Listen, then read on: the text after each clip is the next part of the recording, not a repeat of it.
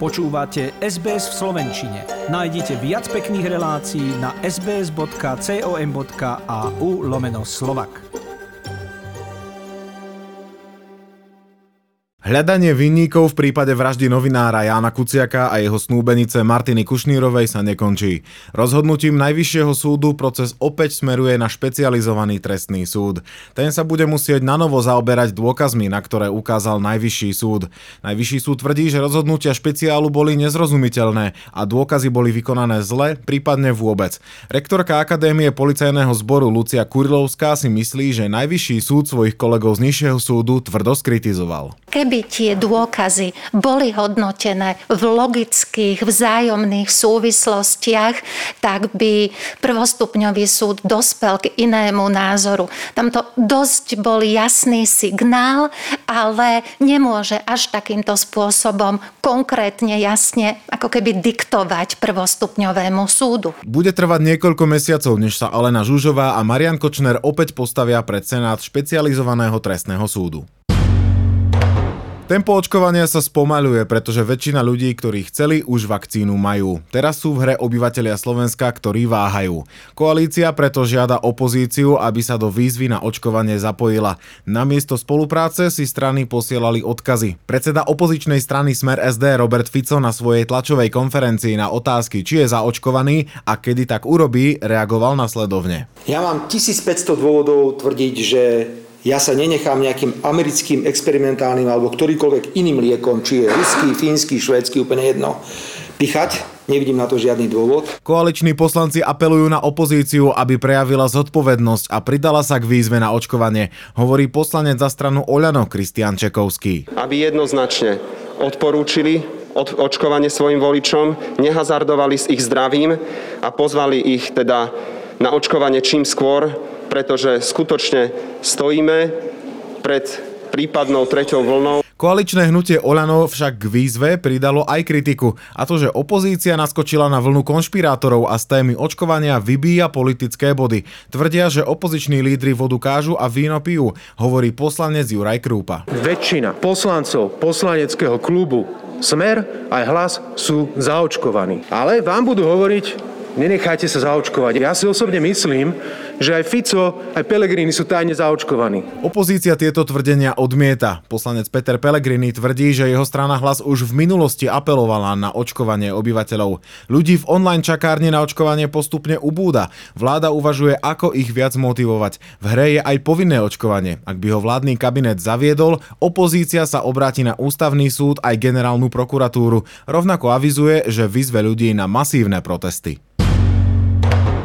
Na Slovensku sa zvýšil záujem o cestovné pasy porovnaní s rovnakým obdobím spred roka vzrastol dopyt až 5-násobne. Bežné vystavenie trvá 30 dní. Expresne sa dá vybaviť aj do dvoch pracovných dní za poplatok 99 eur pre ľudí nad 16 rokov. Mladšie ročníky zaplatia menej.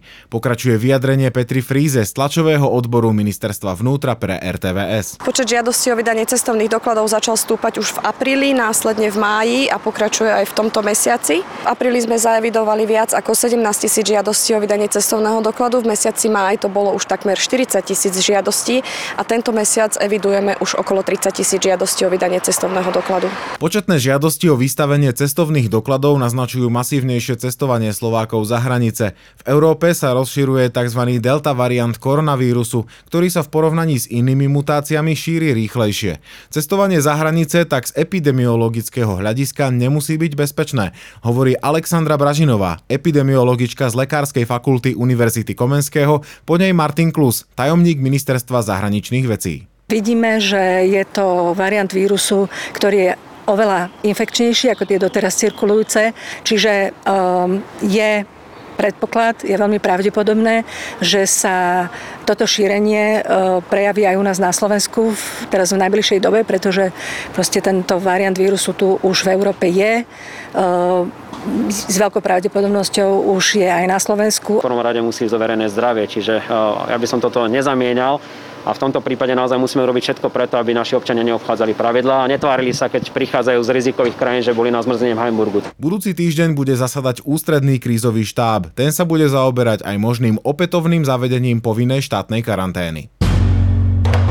Po úspešnom vstupe do záverečného turnaja majstrovstiev Európy proti Poľsku sa Slovákom nepodarilo získať body proti Švédsku. V piatok prehrali 1-0 po góle z pokutového kopu.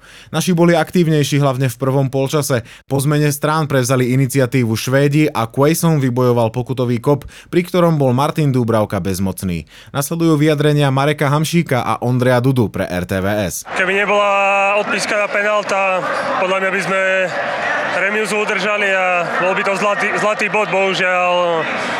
Sme boli trošku pasívnejší v druhom polčase a možno sme na to doplatili. Povedal by som, že, že taký remizový zápas. My samozrejme chceli sme hrať na víťazstvo, ale myslím si, že dneska sme sa malo tlačili do toho zakončenia a neboli sme až tak nebezpeční pre, pre tú švedskú, švedskú, švedskú bránku a pre toho brankára a preto, preto sme ani ten gol nedali. Napriek prehre naši stále veria v postup, hoci v záverečnom zápase skupiny budú čeliť silnému Španielsku. Švedi nás v tabuľke E skupiny na teraz preskočili, majú 4 body. Zápas Slovensko-Španielsko, ktorý rozhodne, či slovenská reprezentácia postúpi do ďalšej fázy turnaja, sa odohrá v stredu.